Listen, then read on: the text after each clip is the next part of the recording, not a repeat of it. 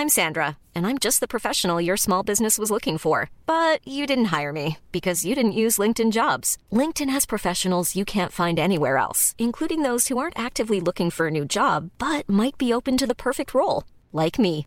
In a given month, over 70% of LinkedIn users don't visit other leading job sites. So if you're not looking on LinkedIn, you'll miss out on great candidates like Sandra. Start hiring professionals like a professional. Post your free job on linkedin.com/people today. Ryan Reynolds here from Mint Mobile. With the price of just about everything going up during inflation, we thought we'd bring our prices down. So to help us, we brought in a reverse auctioneer, which is apparently a thing.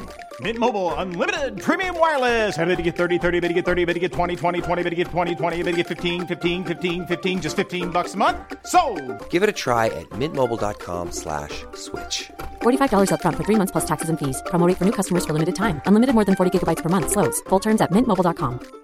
Burrow's furniture is built for the way you live.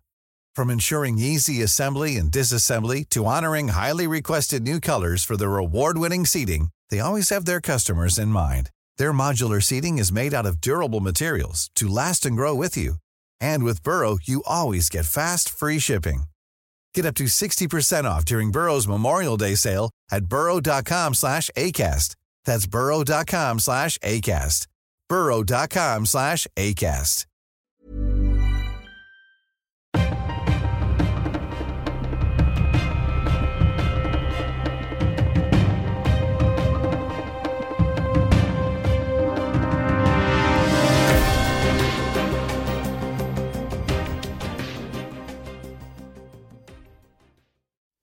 Ja, då säger vi än en gång hej och eh, mycket varmt välkomna till ett nytt sommaravsnitt av dagens Juridikpodden. William Eriksson heter jag och sitter för sista gången den här sommaren i vår poddstudio i centrala Stockholm och spelar in. Stefan, du är eh, på vift sedan några veckor tillbaka, men du har så vitt jag vet förflyttat dig från eh, Roslagen till de riktigt nordliga delarna av Sverige, är det inte sant? Jo, det kan jag säga. Jag befinner mig vid Norra ishavet uppe i Nordnorge och har varit på, eller är på en del sådana här ja, aktiviteter där man spöar sin egen kropp, vandringar i oländig terräng och liknande. Igår gjorde jag en eh, fotvandring över oändliga myrar och trollskog till det treriksrös som finns här borta i öster som är ett treriksrös mellan Ryssland, Finland och Norge. Och idag ska jag göra ett, en motsvarande vandring till det så kallade vanliga treriksröset, alltså det som ligger i, i, eller på, i korset mellan Sverige, Finland och Norge.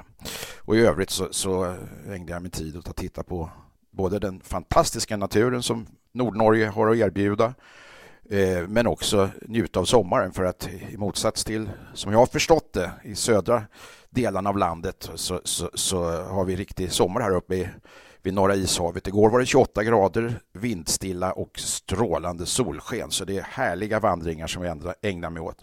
Och i natt så har jag faktiskt bott i en liten stad som heter Kautokeino som ligger mitt i det som heter Finnmarken här i, i Nordnorge. Och Kautokeino är väl en av världens eh, sametätaste eh, byar om jag inte är felunderrättad. Och den som kan sin historia vet att det rent rättsligt fanns en, en, en eh, tragisk historia som utspelade sig här vid mitten av 1800-talet med, med eh, samer och eh, det var en konflikt mellan samer och eh, myndigheter och det slutade med att en länsman bland annat dödades och eh, det här hade då föregåtts av en ganska lång, lång tid utav ska vi kalla det för, osämja. Samerna kände sig svårt diskriminerade och, och detta ledde till det så kallade Kautokeino-upproret. De har för övrigt gjort en film om det där med, med eh, eh, Micke Persbrandt i huvudrollen som jag såg för några år sedan. Rekommenderas varmt.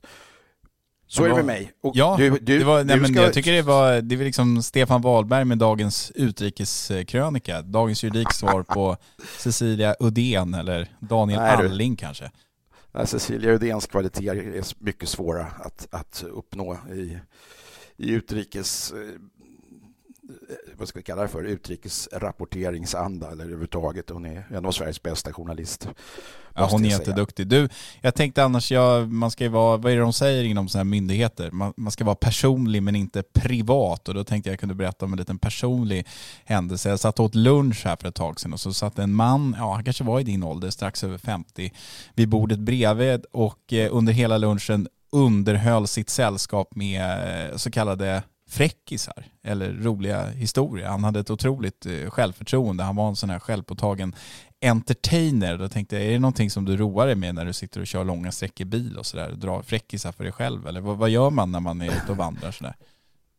Alltså jag är ju en person som kanske både du som har känt mig länge men även våra lyssnare vet inte har tunghäfta. Det blir sällan pinsamma tystnader och sådär. Just av den anledningen så har jag genom åren kontemplerat i bilresesammanhang ganska mycket och jag åker gärna själv i ja, både Europa och USA och, och sådär och lyssnar på musik. Men jag lyssnar också på min eh, stora eh, i de här sammanhangen idol när det gäller humor, nämligen Kalle Sändare och det är alltid tacksamt att, att eh, ensam i bilen och utan att någon har synpunkter på hur, hur, hur mycket Kalle Sändare man får lyssna på, lyssna på hans fantastiska skivor.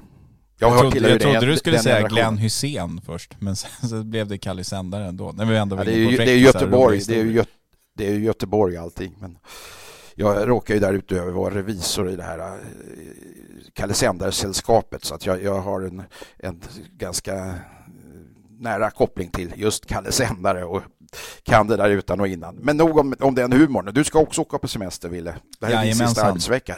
Du tar Nästa... sen semester sen semester för att behaga övriga redaktionsmedlemmar och mig själv. Men eh, det hindrar oss ju inte från att fortsätta spela in podd. Vi kommer tillbaka även nästa vecka.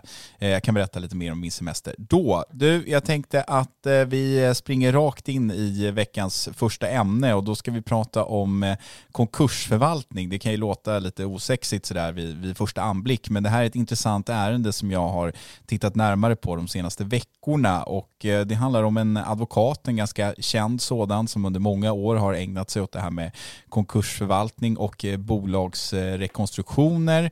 Eh, han fick tidigare i somras, eller i slutet av våren kan man säga, ett mejl från eh, Kronofogdemyndigheten som är tillsynsmyndighet över landets konkursförvaltare där eh, den här tillsyns myndigheten då skrev att från och med nu så är det så att om en tingsrätt hör av sig till oss och säger att du är aktuell för ett uppdrag som konkursförvaltare eller rekonstruktör, då kommer vi att permanent avstyrka dig som sådan. Det vill säga de kommer säga att nej, den här personen är inte lämplig för den typen av uppdrag. Och eh, i det här mejlet då så hänvisade Kronofogdemyndigheten till eh, återkommande brister i den här advokatens kontorsorganisation, anmärkningsvärt höga arvodesräkningar, många arvodestvister och så vidare. Det var ganska sådär eh, formlöst eller vad man ska säga. Det var, det var anklagelser som riktades mot honom som man kanske har fog för att rikta, men det var inte så tydligt specificerat.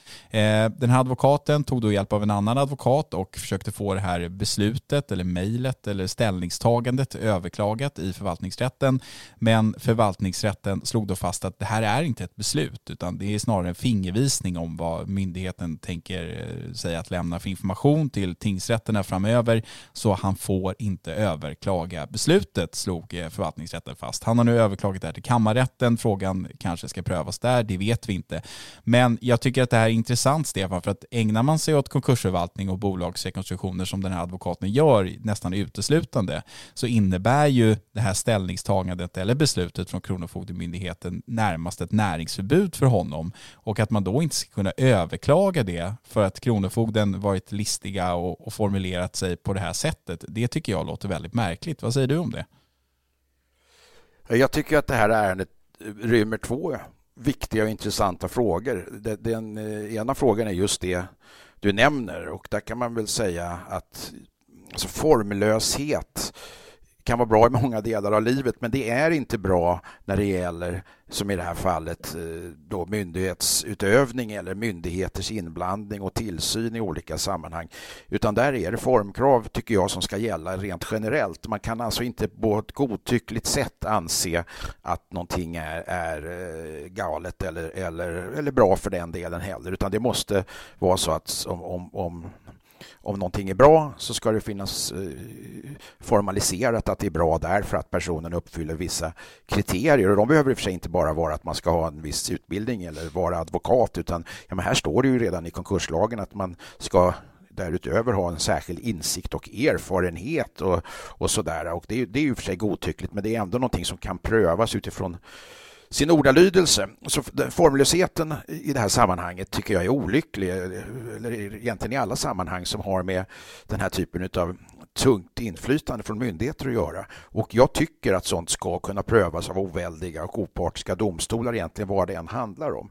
Så att i den delen så, så ger jag nästan den här konkursförvaltaren, eller nästan, jag ger honom eh, helt, helt eh, rätt i att det här borde kunna överklagas. Sen om det formellt sett blir så eller är så, det, det kan jag faktiskt inte svara på. Men jag tycker att det får så ingripande konsekvenser när en myndighet gör den här typen av ställningstagande att det borde betraktas som ett beslut.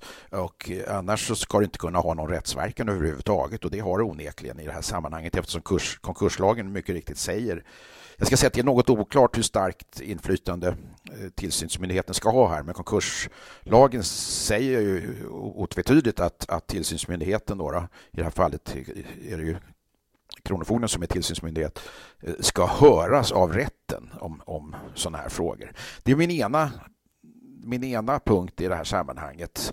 Eh, min andra punkt är att det är naturligtvis utmärkt att tillsynsmyndigheten utövar någon form av tillsyn därför att deras primära, eller ett av de primära uppdragen man har i det här sammanhanget är att vara någon form av yttersta företrädare för borgenärskollektivet i konkurser. Och konkurser och den som kan sin insolvensrätt vet ju att det är bolagssammanhanget avsteg ifrån vad vi normalt så att säga, tycker och anser i, i, i en rättsstat om personers skyldigheter och, och, och, och, och göra rätt för sig och att betala sina skulder och hålla ingångna avtal och så vidare. Så det finns alla anledning att vara på sin vakt där. Men när man då är på sin vakt från tillsynsmyndighetens sida och utövar eh, myndighet eller tillsyn så ska det ske på ett formmässigt sätt som tycker jag bör kunna överklagas i, i domstol.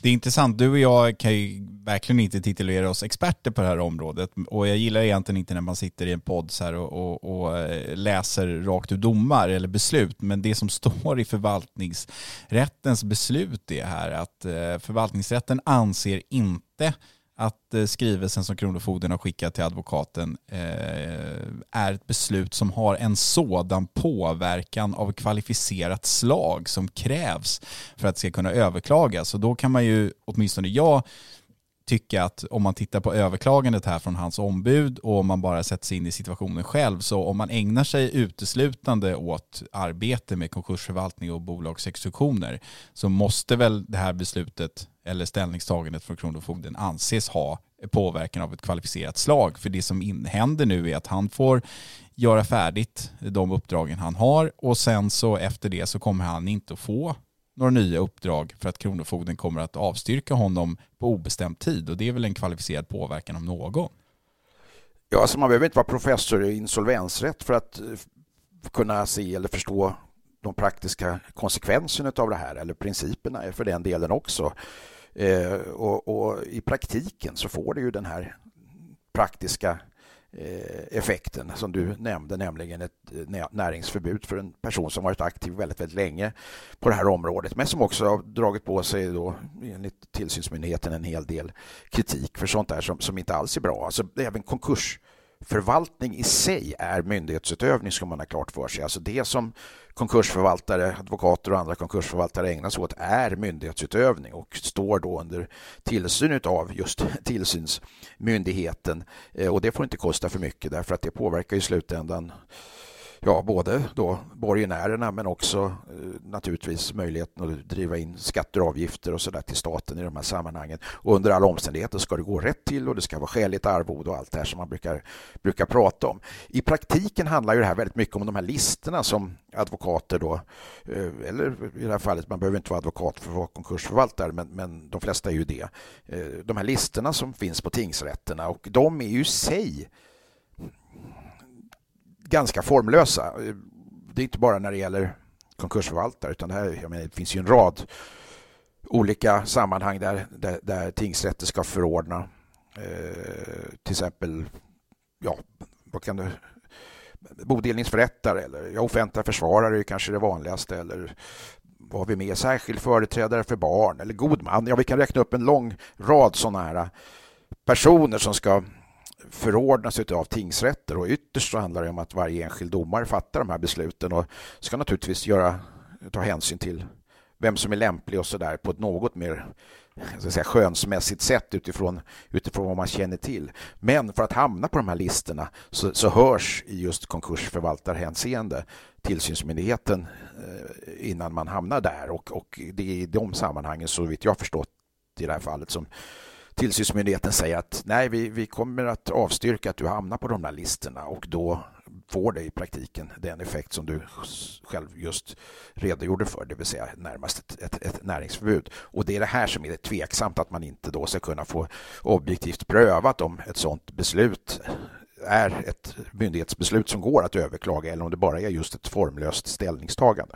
Men det som är intressant är ju den diskussionen som vi har haft här flera gånger och som har varit uppe på tapeten i många stora medier när det handlar om liksom advokater då som påstås missköta sig och som fortsatt får uppdrag i väntan på att ett disciplinärende exempelvis inleds eller att man till och med i värsta fall då eller i liksom den strängaste påföljden att man blir utesluten från advokatsamfundet. Advokatsamfundet är väl så att säga tillsynsmyndighet när det gäller advokater. Här har ju Kronofogden då i egenskap av tillsynsmyndighet i konkursärenden gått in och sagt, tagit ett väldigt eh, tidigt beslut eller ett beslut åtminstone som gör att han inte kan få nya uppdrag. Skulle man kunna tänka sig att advokatsamfundet skulle kunna vara ännu mer aktiva och göra, vidta liknande åtgärder när det till exempel handlar om eh, offentliga försvarare som enligt tingsrätterna missköter sig eller som har visat sig vara oskickliga eller liknande. Vi har ju sett exempel på tingsrätter eller domstolar som säger att den här personen kommer inte att få agera ombud i den här domstolen för han, är, han eller hon är för oskicklig eller han eller hon har betett sig på det här sättet i tidigare processer och vi kan inte ha den här personen. Förstår du vad jag menar? Ja, alltså jag, eh, med risk för att märka ord, tillsynsmyndighet. Samfundet är som bekant ingen myndighet, men tillsynsorgan. tillsynsorgan då? Ja, i varje fall. Ja, disciplinnämnden utövar i varje fall tillsyn på, på individnivå när det, gäller, när det gäller advokater.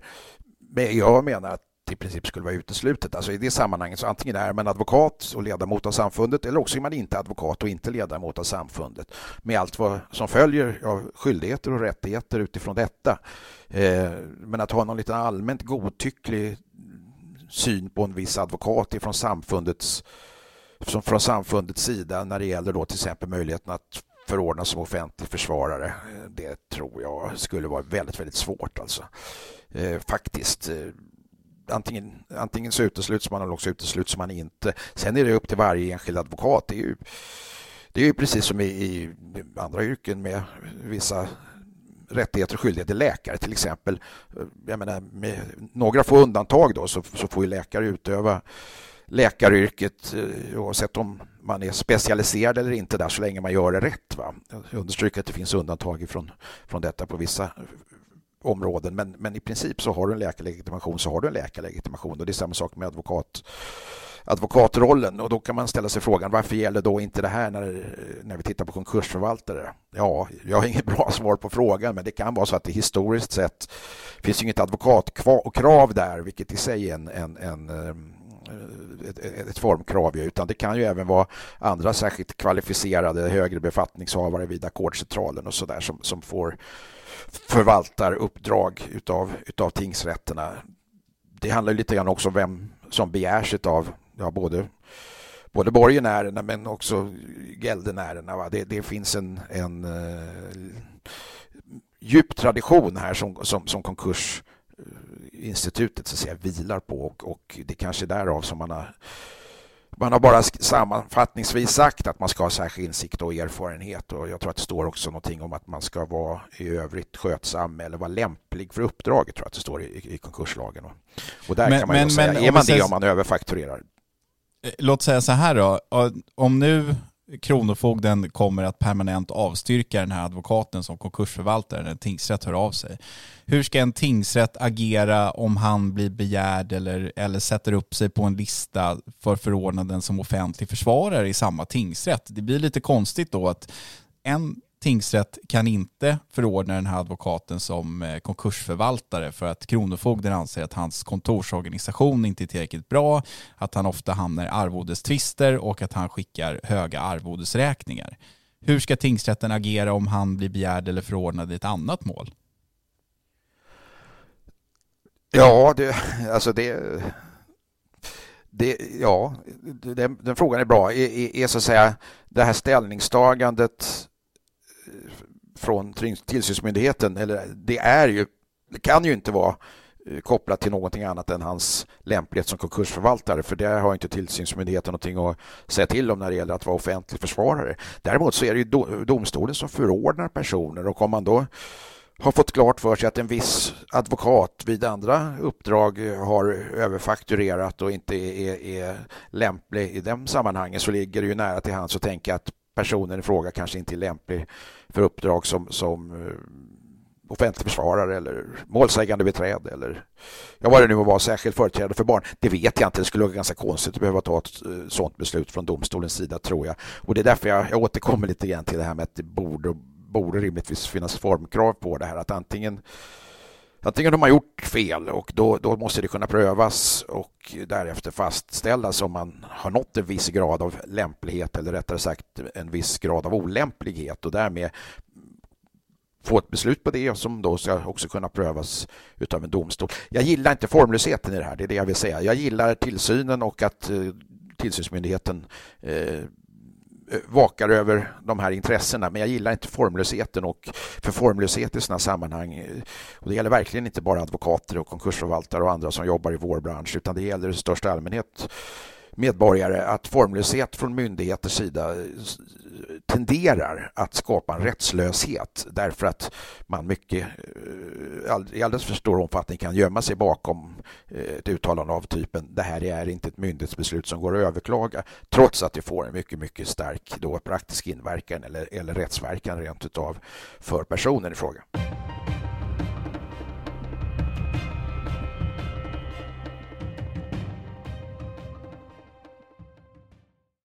Ja, vi hoppar raskt över, Stefan, från konkursförvaltning till eh, en dom om grov kvinnofridskränkning som du och jag har satt tänderna i lite grann här. Och det handlar om en fråga som vi har diskuterat tidigare, nämligen vad händer när eh, en ny lag träder i kraft, exempelvis en straffskärpning och det finns brott som begås eh, mer eller mindre precis på det här datumet där lagstiftningen ändras. Det här målet handlar alltså om grov kvinnofridskränkning utredning och då handlar det om att åklagaren har lagt 11 gärningar till grund för det här åtalet. Vissa av de här gärningarna begicks innan lagändringen trädde i kraft och andra av gärningarna begicks efter att lagändringen trädde i kraft. Och tingsrätten de ansåg att man skulle tillämpa den tidigare lagstiftningen medan hovrätten anser att man ska tillämpa den nya lagstiftningen eftersom merparten av de här 11 brotten har begåtts efter att lagändringen trädde i kraft. Det här är ju rätt intressant juridik får man lov att säga för det innebär innebär ju egentligen, om man ska vara krass och eh, liksom inte så eh, teoretisk, att han till viss del döms för brott strängare än vad han hade dömts för om, eh, när de första brotten begicks, eller hur? Ja, onekligen är det så att han döms till strängare straff eh, än om han hade avslutat sin brottslighet före lagändringen som väl trädde i kraft förra året om det var januari, juli vet jag inte, men, men 2022 tror jag det var. Och, och det handlar om att man höjde minimistraffet då för eh, grov kvinnofridskränkning till det är ett år tror jag minimistraff nu. Tidigare var det väl nio månader tror jag. eller ja, sex månader, nio månader spelar inte så stor roll. Man höjde i varje fall förra året och eh, utifrån det perspektivet så har man då naturligtvis i grund och botten, i den ena vågskålen så ligger ju den oerhört tungt vägande legalitetsprincipen som är, är, är, så väl etablerad i straffrätten och straffprocessrätten att den inte behöver nämnas men för säkerhets skull, det vill säga man kan inte dömas för ett brott som, som, för en gärning som inte var brottslig när, när gärningen begicks. Och man kan inte få ett strängare straff heller som grundregel. Det finns ju lite undantag från det här. Och eh, även lagen säger ju att och det har prövats av Högsta domstolen för väldigt länge sedan, att, att, att ett successivt handlande eh, i, i en brottsligt sammanhang så att säga, går över en sån här gräns ändå kan leda till att man tillämpar en eh, senare lagstiftning, alltså i det här fallet en, en strängare straffskala. Och det där är lite intressant tycker jag därför att precis som hovrätten skriver här då så, så har man så har, har man majoriteten av brotten, den absoluta lejonparten av brotten ligger ju på den här sidan utav, utav eh, lagändringen. Och ja, det handlar alltså om eh, sju, sju av de konstaterade gärningarna ligger efter lagändringen och två utav dem ligger före. Och då, jag kan bara, eh, jag kan bara tänka så här, måste man verkligen ta med de där två andra i straffmätningsbedömningen på det sätt som man har gjort? Ja, det kanske man måste, eh, men hade det varit tvärtom så tror jag inte man hade, hade gjort riktigt på det här sättet. Det vill säga om det hade varit så att två av gärningarna låg efter lagändringen och sju före lagändringen. Men som sagt, jag vet att det är prövat utav Högsta domstolen utifrån den här principen om ett, jag tror man uttrycker alltså ett successivt handlande och då är frågan, är det att jämställa med ett perdurerande brott, det vill säga ett, ett pågående brott som sträcker sig från en viss tidpunkt till en viss annan tidpunkt och däremellan sker en, ett, ett, eh, en lagändring. Och det är intressant. Om det är ett perdurerande brott, ta klassiska eh, kidnappning till exempel. Du påbörjar ett, en kidnappning eh, nu, alltså ett, ett, ett människorov och sen så ändras lagen under den pågående eh, kidnappningen och du är medveten om lagändringen, ändå fortsätter du med din brottsliga gärning trots detta och då kan man kanske tycka att det är rimligt även utifrån ett legalitetsperspektiv att den här äh, personen faktiskt äh, fälls till ansvar utifrån den nya lagstiftningen. För brottet har ju så att säga passerat gränsen när den nya lagen trädde i kraft. Om det då är att jämställa med liksom ett successivt handlande som man pratar om i, i, i de här sammanhangen, det vill säga är det olika punktinsatser då när det gäller grov kvin, kvinnofridskränkning så är det ett stort antal enskilda brott som sammantaget läggs till grund för, för den rubriceringen. Ja, jag, jag vet inte. Jag tycker det, det, det är jättespännande resonemang. Är det inte lite intressant att den eh, högst, domen från Högsta domstolen som ligger till grund för den här bedömningen, alltså det här successiva handlandet och att man då kan så att säga, bedöma gärningen efter en ny lagstiftning, att det är från 1964. Det innebär att den här, det har inte kommit något prejudikat i den här frågan sedan 1964. Det är ju snart 60 år sedan. Skulle det här kunna potentiellt sett vara ett mål som skulle kunna få ett PT HD tror du? Ja, det tror jag faktiskt. för att jag tror verkligen att, att det skulle kunna inte bara vara så att det har en ny eh, principiell eh, betydelse därför att det har hänt så mycket i både lagstiftningsväg men också praxis sedan 1964 och Sveriges inträde i både EU och eh, när vi gjorde Europakonventionen till svensk lag och den har fått en ökande betydelse och vad har legalitetsprincipen utifrån internationella konventioner för, för inverkan i sådana här sammanhang och hur ser vi på det i övrigt. Så att jag tror absolut det skulle kunna hamna i HD och jag, jag tycker själv att för just frågan om, om så att säga, skillnaden eller likheten hur man nu ser på det mellan just successivt handlande som i, i, i fallet med grov kvinnofridskränkning kontra till exempel perdurerande brottslighet som är, är kontinuerligt pågående skulle vara intressant att få utrett. Eh, kanske vän av ordning säger att det där är redan utrett och det kanske jag inte känner till men jag skulle i så fall gärna vilja få reda på om det är utrett och i så fall när och hur. Men det tror jag absolut skulle kunna vara en fråga som hamnar i HD därför att ytterst handlar det trots allt om, om eh, inte i det här enskilda fallet men principiellt handlar det ytterst om, om möjligheten att, att faktiskt utdöma straff för gärningar som, som, låt säga att det här inte hade varit kriminaliserat överhuvudtaget före lagändringen. Ja, då hade man också sannolikt sett eh, på de här två enskilda brotten ur ett annat perspektiv, vad det nu skulle kunna vara för brott. Men ja, jag tror att det kan hamna i HD. Är det inte extra intressant just nu också när vi ser så pass mycket lagändringar och vi har den här utredningen som är på gång nu med Petra Lund med en rad straffskärpningar och så vidare. Kanske när det handlar om brott som då påstås ha begått under en längre tid inom ramen för kriminella nätverk som då ska straffas hårdare och så vidare. Vore det kanske inte på sin plats att man, man prövade det här än en gång då för att så att säga slå fast. Det kan ju bli så att man kommer till samma slutsats men att saken åtminstone prövas igen. Ja, I någon mening så är det ju så att även om samma rättssäkerhet ska gälla i fall av säga, mindre allvarlig karaktär som i fall som har, har, långa straffvärden så vet alla att i praktiken är det inte riktigt så. Och eh, därför skulle man väl kunna säga att, att eh, en rättsstat som skärper straffen i avsevärd mening borde också se över och skärpa rättssäkerhetsaspekterna i motsvarande mening. Det, det låter helt rimligt och kanske till och med okontroversiellt för, trots att det kommer från en sån här gammal konstitutionell rättshaverist som undertecknad. Men, men eh, rätts, rättssäkerhetsaspekter och, och rättsstatsprinciper förtjänar alltid att klarläggas om det finns oklarheter i det. Så kan, så kan nog alla eh, instämma i. Va?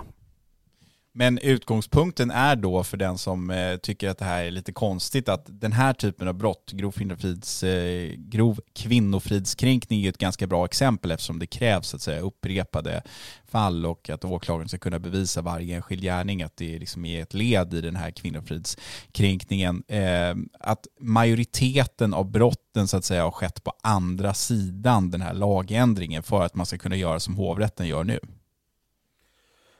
Ja, alltså det handlar om, på den här sidan lagändringen så ligger fyra fall av misshandel och tre fall av olaga hot. Va?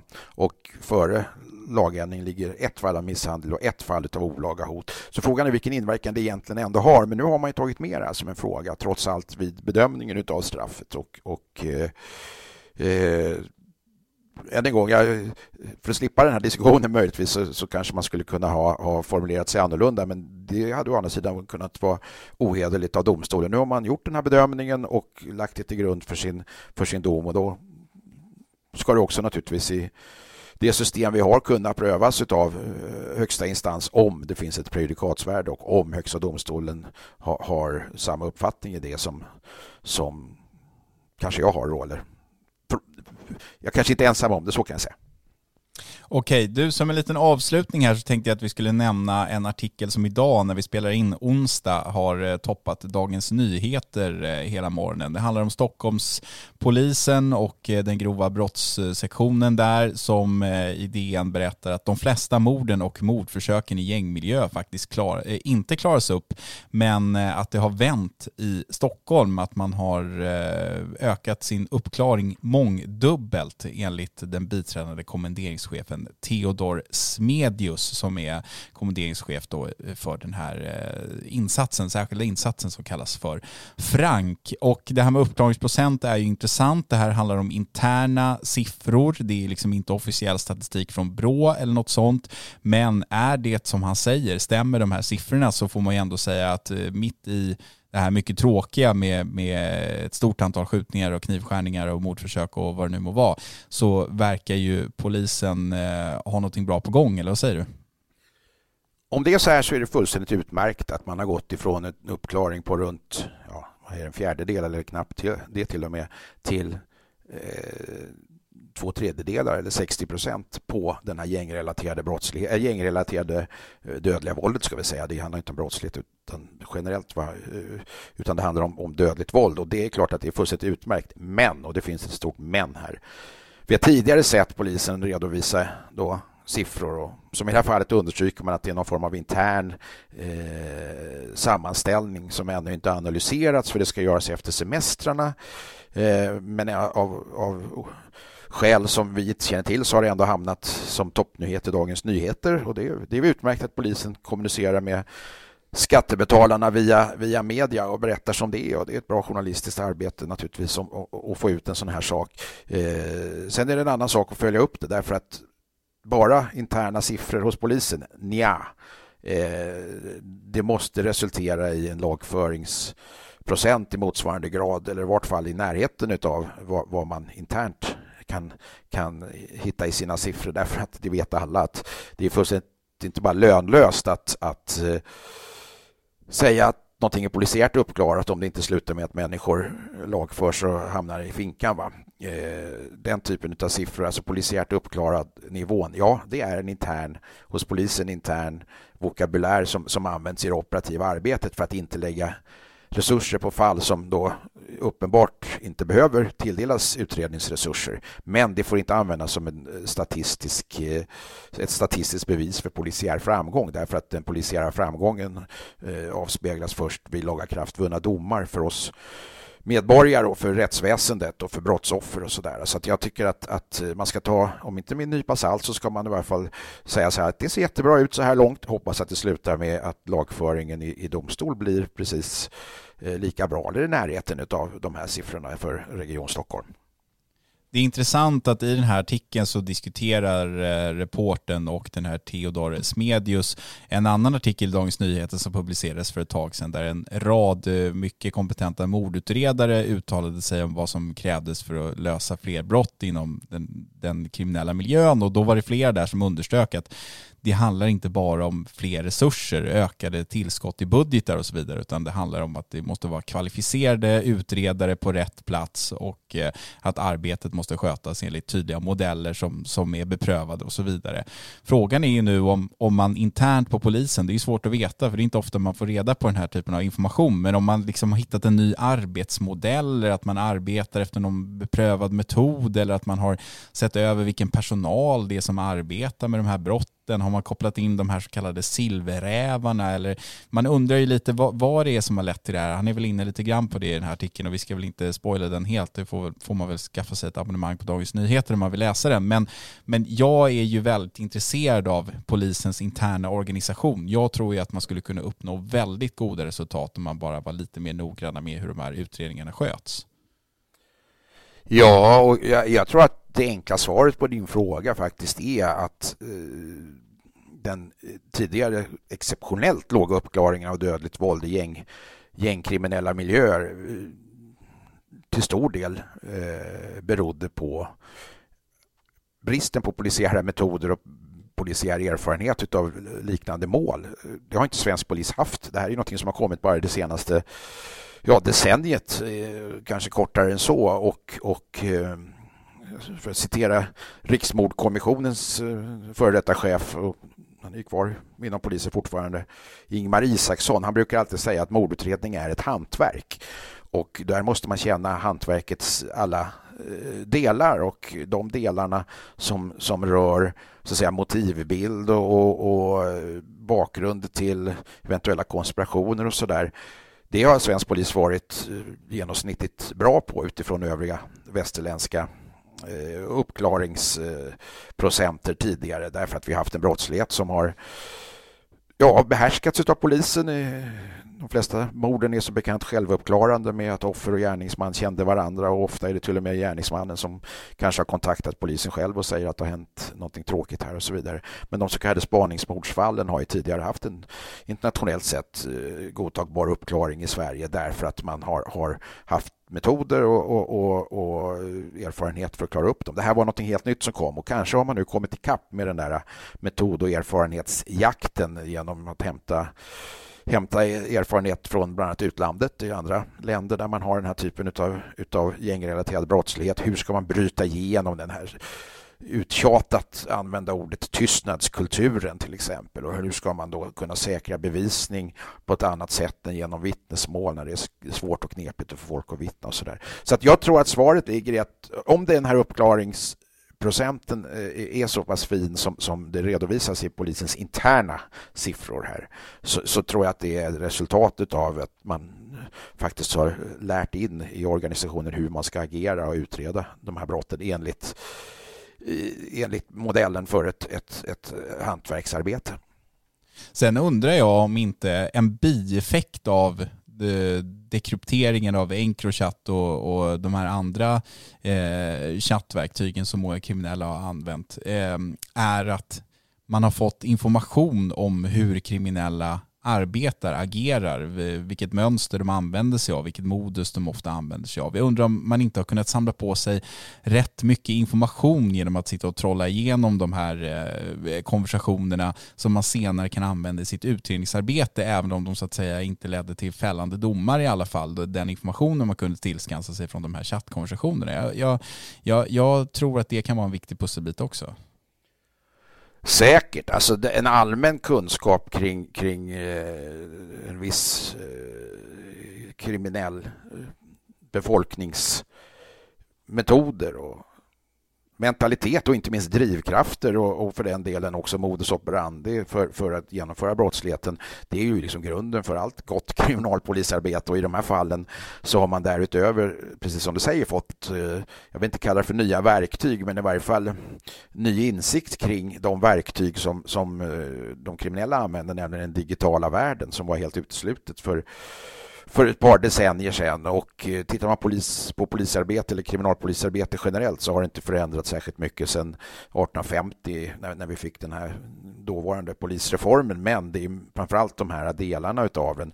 Pusselläggandet fungerar på samma sätt. Man bestämmer motiv och man tittar på man tittar på motiv, man tittar på modus operandi, på spår, på brottsplatsen, fyndplatsen, flyktvägar och så vidare. Det har man alltid gjort, men nu finns det andra sätt att titta på, då, till exempel hur man kommunicerar. Då behöver man inte gå via, via eh, gamla gamla sätten när man skrev för hand via brev och sådär. Utan nu, ja, det vet ju alla att det går att, att även kartlägga bakåt, vilket är, är, är kanske den polisiära poängen med ett digitalt samhälle, att vi lämnar alla spår efter oss och det gäller även busarna som, som förr eller senare kommer att lämna spår efter sig som leder polisen rakt in, in i en, en, god bevisning som kan redovisas till åklagaren som sen kan väcka åtal och det slutar med fällande dom förhoppningsvis om de är skyldiga. Så är det Stefan. Nu ska inte jag eh, hålla dig längre. Du ska få eh, ta dig ut i eh, den norra eh, Nordkalottens eh, vackra natur, sätta på dig vandringskängorna, eh, traska runt där och ja, titta på Treriksröset. Tittar man på Treriksröset eller besöker man Treriksröset eller vad gör man? Att titta på. Jag, jag har varit där tidigare vid ett par tillfällen och det, ja, det, är en, det är en gul betongklump som står ute i en sjö. Det går en, en, en eh, brygga fram till den så att man ska kunna både ta selfiesar och eh, liknande på, på platsen. Men framförallt så är det en fantastisk, otroligt vacker miljö att befinna sig i. Det, det som jag ska till idag, där, där, där är det ju en, en karg fjällmiljö som är, är, när det är sånt här väder, fullständigt eh, betagande att befinna sig i. Jag tror att Lasse Berghagen en gång slog eh, det första golfslaget som gick mellan tre länder i Treriksröset. Absolut, han hade, han, han hade gjort upp det där med eh, sin en av sina bästa vänner som faktiskt var Magnus Härenstam. Vet jag. jag hörde själv när han berättade om det här att vem kunde hamna i Guinness rekordbok först och då valde han att eh, göra detta eh, som, som eh, ja, han slog golf, en golfboll genom tre länder från där ute på den här bryggan. Det är, det är spännande. Det är väldigt spännande naturligtvis om man vill hamna i Guinness rekordbok att ha en sån bedrift. Det finns nämligen ytterst få ställen. Jag tror det finns nåd, några ställen i världen, men det är ytterst få där man skulle kunna göra det genom fyra länder. Jag känner till ett ställe i USA, men det är inte länder utan det är faktiskt amerikanska stater där, där Colorado, New Mexico, Arizona och Utah, de möts ju i en punkt. Och jag tror att det finns något ställe i världen med något, eller ett par ställen med fyrriksrösen också, kanske till och med något med femriksrösen. Och jag tror att det ligger någonstans i Afrika. Jag, jag vet inte. Det får vi ta reda på kolla upp det där så ska vi åka dit när budgeten tillåter. Vi ska bara få lite fler lyssnare på den här podden så vi kan sälja lite reklam också.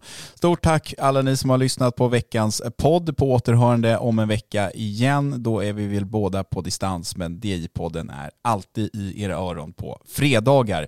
Stort tack igen. Vi hörs nästa vecka. Hej!